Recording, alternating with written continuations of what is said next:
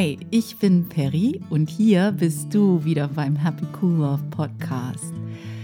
In diesem Podcast geht es mir ja auch immer wieder auf der Metaebene um die Frage, was ein wirklich sinnvoll gelebtes Leben ausmacht. In der heutigen Episode geht es irgendwie auch wieder um diese Frage. Es geht darum, welche Spuren Glücklichsein hinterlässt aber erstmal muss ich dafür, um diese Frage zu beantworten, ein bisschen zurückspulen und zu dem Zeitpunkt in meinem Leben kommen, wo ich mir zuerst die Frage gestellt habe, Perry, sag mal, was macht ein sinnvoll gelebtes Leben eigentlich wirklich aus? Diese Frage formuliert sich ja nicht ohne Kontext in einem Menschen.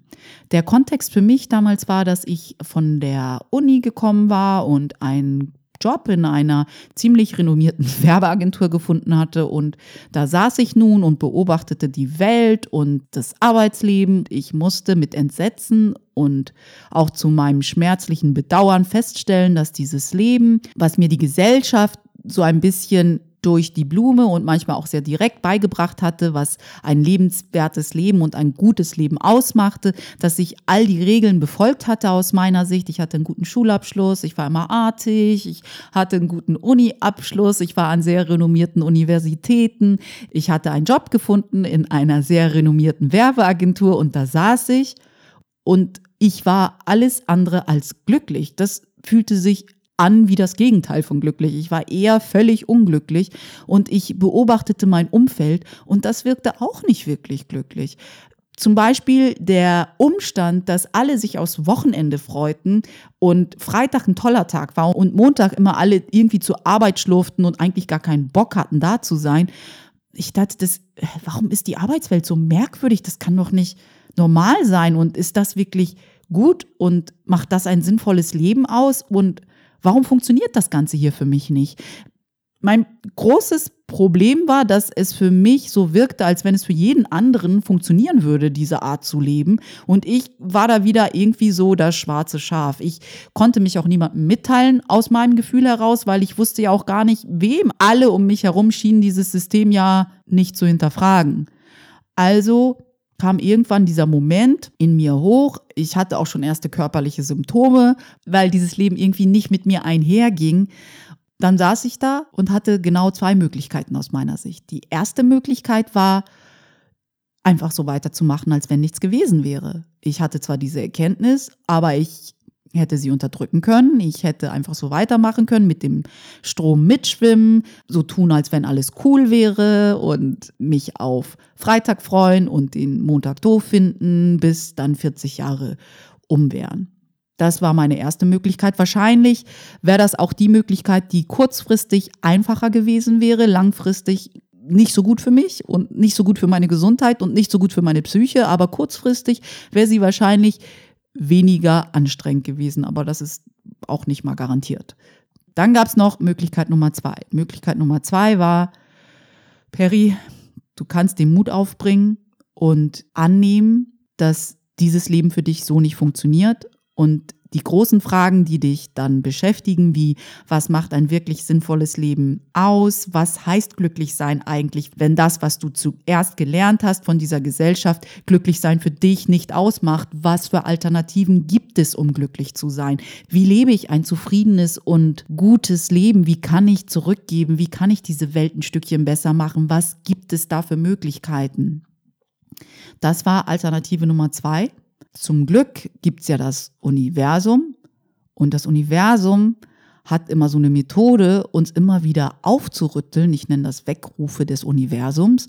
Das Universum ist zwar immer unendlich gütig und liebevoll, aber eines passiert nicht. Wenn das Universum Schwachsinn von uns sieht, dann weckt es uns auf. Es duldet einfach keinen Schwachsinn von uns. Wenn es merkt, wir sind viel zu weit von unserer Wahrheit, von unserem wahren Ich, von dem, was wir eigentlich vorhatten mit diesem Leben, abgekommen, gibt es schöne Weckrufe des Universums, des Lebens, damit wir uns wieder daran erinnern, warum wir eigentlich wirklich hier sind. Das ist mir dann am laufenden Band passiert. Erstmal waren sie leiser und sie wurden immer lauter. Ich empfinde meine körperlichen Symptome auch als Weckrufe die habe ich dann erstmal nicht ernst genommen und die Weckrufe wurden immer lauter und lauter und lauter. bis ich sie dann nicht mehr ignorieren konnte. Dank dieser ganzen Weckrufe habe ich mich dann glücklicherweise für Variante 2 entschieden. Ich habe den Mut aufgebracht und mich auf meine eigene Heldenreise begeben. Damals wusste ich noch nicht, dass es eine Heldenreise werden würde, weil ich damals Joseph Campbell noch nicht über den Weg gelaufen war und nicht wusste, dass es tatsächlich dieses Buch über die Heldenreise gibt. Aber ich habe mich tatsächlich auf meine Heldenreise begeben, um Antworten auf meine großen Fragen zu finden. Und meine Heldenreise begann damit, dass ich mich in einem Flieger befand Richtung Spanien, um dort Castellano zu lernen und gleichzeitig mir Raum und die Möglichkeit zu geben, diese großen Fragen für mich zu beantworten.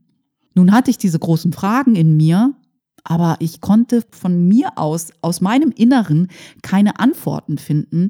Aber ich hatte diese großen Fragen nun mal gestellt und sie waren klar formuliert und das Universum antwortet auch prompt auf solche Dinge, beziehungsweise man muss natürlich auch offen sein für die Antworten. Und das war ich auf alle Fälle, weil alles andere tat weh. An meiner alten Geschichte festhalten tat weh. Deshalb hatte ich irgendwie in mir diese Offenheit entwickelt, für eine Alternative.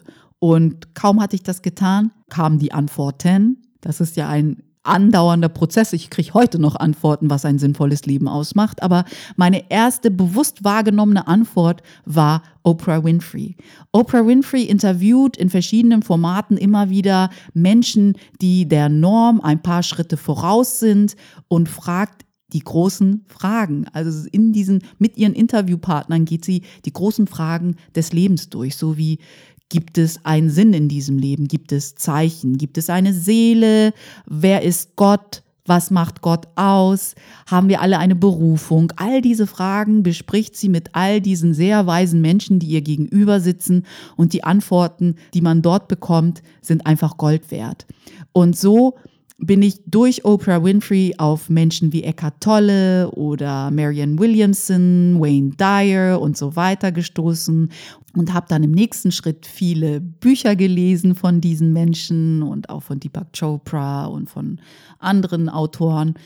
Irgendwann dämmerte es mir, dass diese Menschen auf alle Fälle, warum ich sie so inspirierend fand, war, dass sie eine alternative Art für sich beanspruchten, Glücklichsein zu definieren. Also sie waren glücklich, aber nicht auf diese Art und Weise, wie ich es gelernt hatte von unserer Gesellschaft, da war was anderes. Sie machten Dinge anders. Sie waren auf alle Fälle glücklich auf eine Art und Weise, die ich als erstrebenswert empfand. Als ich dann so da saß und die Bücher las und immer wieder halt Oprahs Interviews mir ansah, dämmert es mir, dass diese Menschen sich auf Prinzipien beriefen, die universell waren. Ihre Prinzipien und ihre Überzeugungen, ihre Gedanken überlappten. Wenn ich genau hinguckte, sah ich Parallelen und konnte den Spuren des Glücklichseins folgen, um auch sie für mich anzuwenden und zu gucken, ob das einen Unterschied bei mir bewirkte genau diese Prinzipien oder diese Spuren des Glücklichseins will ich heute mit dir teilen. Allerdings werde ich hier nicht alle Dinge mit euch teilen können, die ich an diesen Menschen bemerkt habe. Ich werde die großen Aha-Momente mit euch teilen und das hier ist Teil 1, weil sonst die Podcast-Episode sehr lang wird. Ich fange jetzt an mit so ein bis drei Spuren, die mir aufgefallen sind an diesen Menschen und wenn du Platz dafür machst, dass du mit Sicherheit auch mehr Zufriedenheit und mehr Sinn und mehr Glück in deinem Leben empfinden kannst. Ich fange dann mal einfach an mit der ersten Spur. Und zwar ist ein universelles Prinzip, das man immer wieder erkennt in diesen Menschen, dein Ego ist Schmerz. Was ich immer wieder von diesen Interviews mit Oprah und aus diesen Büchern, die ich dann gelesen habe, wie zum Beispiel von Eckhart Tolle, was ich daraus gelernt habe, ist, dass das Ego immer Schmerz bedeutet. Unser Ego liebt Schmerz. Unser Ego liebt Drama. Die Lieblingsbeschäftigung von unserem Ego ist andere und sich selbst anzugreifen und sich zu verteidigen, was einem Angriff gleicht. Also es ist kein Unterschied zwischen Angriff und Verteidigung. Beides ist ein Abwehrmechanismus und beides verschließt unser Herz. Von daher, wir sind nicht offen, wenn wir angreifen, wir sind nicht offen, wenn wir verurteilen, wir sind nicht liebevoll, wenn wir verteidigen, weil wir dann in unseren Angstmechanismen sind. Je mehr du dich mit deinem Ego, mit deiner kleinen Geschichte, wer du in diesem Leben bist und was dich ausmacht und wer dir welches Leid irgendwann in deinem Leben zugefügt hat, je eher du dich damit identifizierst, desto mehr bist du gefangen in einem Albtraum. Was dann passiert, ist, dass das Ego diesen Zustand feiert, weil es dich dann ja völlig im Griff hat. Das Ego lebt tatsächlich nur, weil es dich glauben macht, du bist deine Geschichte, du bist die Identität, die aus dieser Geschichte kommt. Du bist dein Status, du bist dein Job, du bist dein Auto, dein Haus, deine Frau, dein Kind, dein Ich weiß es nicht. Du bist das, was du dir im Außen angehäuft hast. Wir alle haben Angst, diese Geschichte, die wir uns über unser Leben und über uns selbst erzählen, aufzulösen, weil wir dann denken, dass dann nichts mehr überbleibt oder dass nur noch Chaos herrschen würde. Aber ohne dein Ego wäre tatsächlich alles Liebe. Das sagt zumindest ein Kurs in Wundern. Dein Ego redet dir aber immer wieder ein, wenn du mich nicht hast, dann ist alles Chaos. Du brauchst mich. Aber das Ego irrt sich immer, ohne Ausnahme. Diese Menschen, die aus meiner Sicht dieses Glücklichsein wirklich verkörperten und immer noch verkörpern, die nehmen das Ego nicht als ihre eigene Identität an. Sie haben gelernt, es zu beobachten, zu wissen, dass das nicht ihre absolute Wahrheit ist und oft diese Ebene zu transzendieren. Wenn einem das gelingt, dass man das Ego nicht mit sich selbst verwechselt, dann ist es ein großer Schritt Richtung inneren Frieden und Richtung Glücklichsein, weil du nicht mehr dich an diese Geschichten des Ego festklammerst, wer du bist, weil du in Wirklichkeit nicht dein Ego bist. Zweitens was diese Menschen auch noch gemeinsam haben, ist, dass sie etwas praktizieren wie Meditation, Yoga oder Gebete sprechen, weil sie den Körper als ein kostbares Kleidungsstück ansehen, aber nicht mehr und nicht weniger. Du bist deshalb immer zuständig, deinen Körper zu ehren und dich um den zu kümmern, weil es ein Lerninstrument ist. Das ist, was der Körper eigentlich ist. Durch Meditation, Yoga und Gebete kalibrierst du deinen Körper immer wieder aufs Neue, durchlässig zu werden für deine absolute Wahrheit, weil dein Ego, das war ja Punkt Nummer eins, ist nicht deine absolute Wahrheit und dein Körper ist auch nicht deine absolute Wahrheit. Wenn du dann halt nicht Dinge wie Yoga oder Meditation praktizierst, dann ist die Wahrscheinlichkeit sehr groß, dass du deinem Ego schutzlos ausgeliefert bist, dass du überhaupt keine Möglichkeit hast, in eine Beobachterrolle zu gehen, falls dein Ego wieder obsessiv Gedanken hat darüber, wer dir Leid zugefügt hat, was nicht gerecht war und dass du dann in einen Urteilsmodus kommst und verteidigst oder angreifst, damit du dem nicht schutzlos ausgeliefert bist, gibt es halt Meditation, Yoga und Gebete, die dich immer wieder zurückbringen, die dich immer wieder durchlässig machen für deine absolute Wahrheit. Ich denke einfach, dass wir der Tatsache ins Auge blicken müssen und Verantwortung für unser Denken, Fühlen und Handeln übernehmen müssen. Und das ist das, was glückliche Menschen tatsächlich tun. Sie übernehmen Verantwortung für ihre Gedanken und sie wissen, dass die Verantwortung für ihr Leben bei ihnen liegt und nicht im Außen. Und dadurch werden sie nicht zu einem Opfer, sondern sie sind ko-kreativ, was ihr Leben angeht. Am besten können wir Verantwortung für unsere Gedanken übernehmen, wenn wir bewusst sind, was uns den ganzen Tag so durch den Kopf geht und nicht in so einem Autopilot-Modus.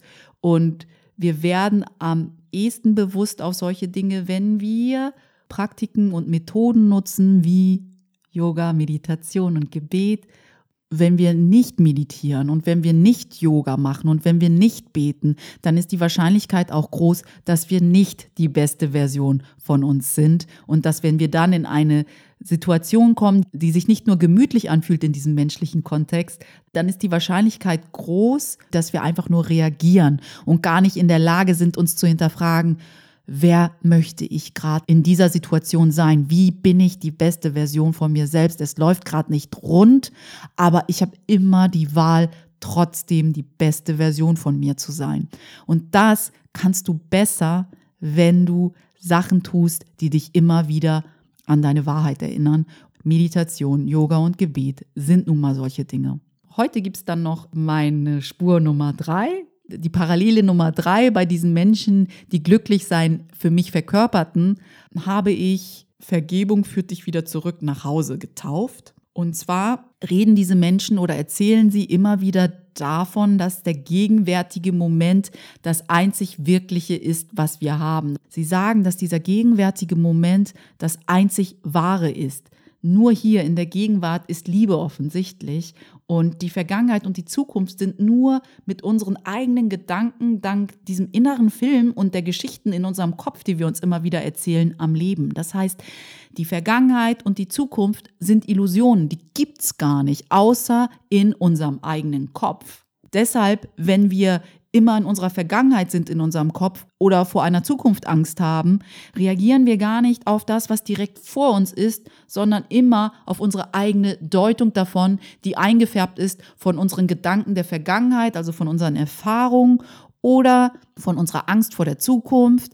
Wir können sozusagen nur direkt auf etwas reagieren oder im Umgang mit etwas direkt sein, wenn wir den gegenwärtigen Moment vorurteilsfrei wahrnehmen. Ich sehe ein, dass das eine große Aufgabe ist, aber was um Gottes Willen haben wir hier Besseres zu tun? Alles andere ist Beilage. Wir verlaufen uns in der Beilage und vergessen darüber hinaus das Hauptgericht, nämlich im gegenwärtigen Moment ohne Urteil und mit vollster Vergebung sein. Wenn du nicht vergibst, dann urteilst du über diesen jetzigen Moment und über jemanden oder eine Begebenheit und zwar auf nur menschlicher Ebene. Vergebung heißt auch, dass wir eine andere Ebene als unsere absolute Wahrheit akzeptieren. Das heißt, dass der menschliche Filter nicht unsere absolute Wahrheit ist. Das zieht sich durch all diese Glücklichsein-Spuren durch, habe ich das Gefühl, die menschliche Erfahrung ist nicht unsere absolute Wahrheit. Auf dieser anderen Ebene ist das, wovon wir denken, dass es in der Vergangenheit passiert ist, nicht passiert. Was genau meine ich damit? In einem menschlichen Filter, egal was dir in der menschlichen Erfahrung passiert, egal wie gruselig es ist und egal ob es nur eine Kleinigkeit ist, über die wir nicht hinwegkommen, in diesem menschlichen Filter hast du nie die totale Wahrheit vor Augen. Du siehst nicht alles. Wir haben dadurch, dass wir in einem menschlichen Filter sind, nicht die Totalität vor Augen. Jedes Mal, wenn du dann vergibst, befreist du dich von dem Gedanken, dass dein Körper deine absolute Wahrheit ist. Und Vergebung gibt uns auch die Möglichkeit wahrzunehmen und zu realisieren, dass das, was in der Vergangenheit passiert ist und wie wir die Geschichte der Vergangenheit erzählen, höchstwahrscheinlich nicht die totale Wahrheit ist. Nur dadurch, dass wir vergeben, uns und anderen Menschen, können wir uns von all dem Ballast der Vergangenheit wirklich lösen und urteilsfrei in der Gegenwart sein. Dadurch, dass wir dann nicht mehr unsere Gegenwart mit der Vergangenheit überdecken, können wir eine Zukunft haben, die endlich frei ist von der Vergangenheit. In ein Kurs in Wundern heißt es zum Beispiel, wenn du dein Glauben in die Vergangenheit setzt, wird die Zukunft sein wie die Vergangenheit. Und das ist, was dem meisten von uns passiert. Dadurch, dass sie in dem gegenwärtigen Moment immer wieder vergangene Geschichten sich erzählen, hat die Zukunft keine Chance, ihnen etwas Neues zu präsentieren. Das andere, was an Vergebung so wichtig ist, ist, dass wenn du vergibst, wenn du nicht mehr jemanden verurteilst und wenn du nicht mehr ihn ablehnst für das, was er getan hat, hat diese Geschichte, die in deiner Vergangenheit war, keine Macht mehr über dich. Weil wenn wir jemanden verurteilen, dann tun wir in erster Linie immer uns selbst weh, nicht der anderen Person. Wo tut's denn weh, wenn du nicht vergibst? Wen hältst du denn dadurch gefangen? Wirklich die andere Person oder dich? Also das ist meine Erkenntnis Nummer drei gewesen, wo ich das Gefühl hatte, das haben diese Menschen, die ich als sehr glücklich empfinde, gemein, dass sie Vergebung praktizieren, dass sie wissen, dass wenn sie vergeben, sie in allererster Linie sich selbst dadurch helfen und niemand anderem. Das heißt nicht, dass sie auf menschlicher Ebene nicht Schritte einleiten, wenn was ungerecht war, um klarzustellen, dass diese Ungerechtigkeit einen Ausgleich braucht. Darum geht's nicht.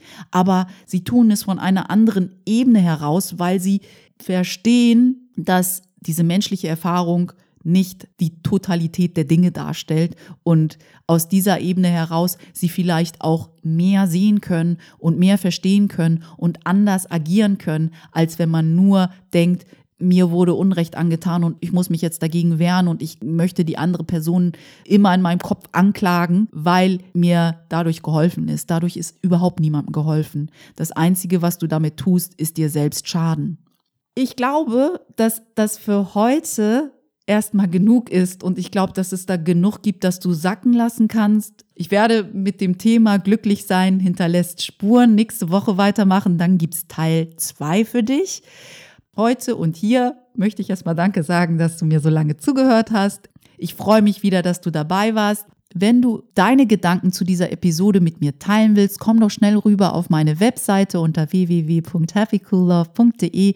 Kannst du mir einen Kommentar hinterlassen? Ich freue mich drüber. Komm doch auch gern bei iTunes vorbei und bewerte einfach mal diesen Podcast. Ich würde mich wirklich sehr darüber freuen. Wir sprechen uns nächste Woche wieder hier beim Happy Cool Love Podcast. Dann gibt es, wie gesagt, Teil 2 von Glücklich sein hinterlässt Spuren. Bis dahin, pass gut auf dich auf. Deine Ferry.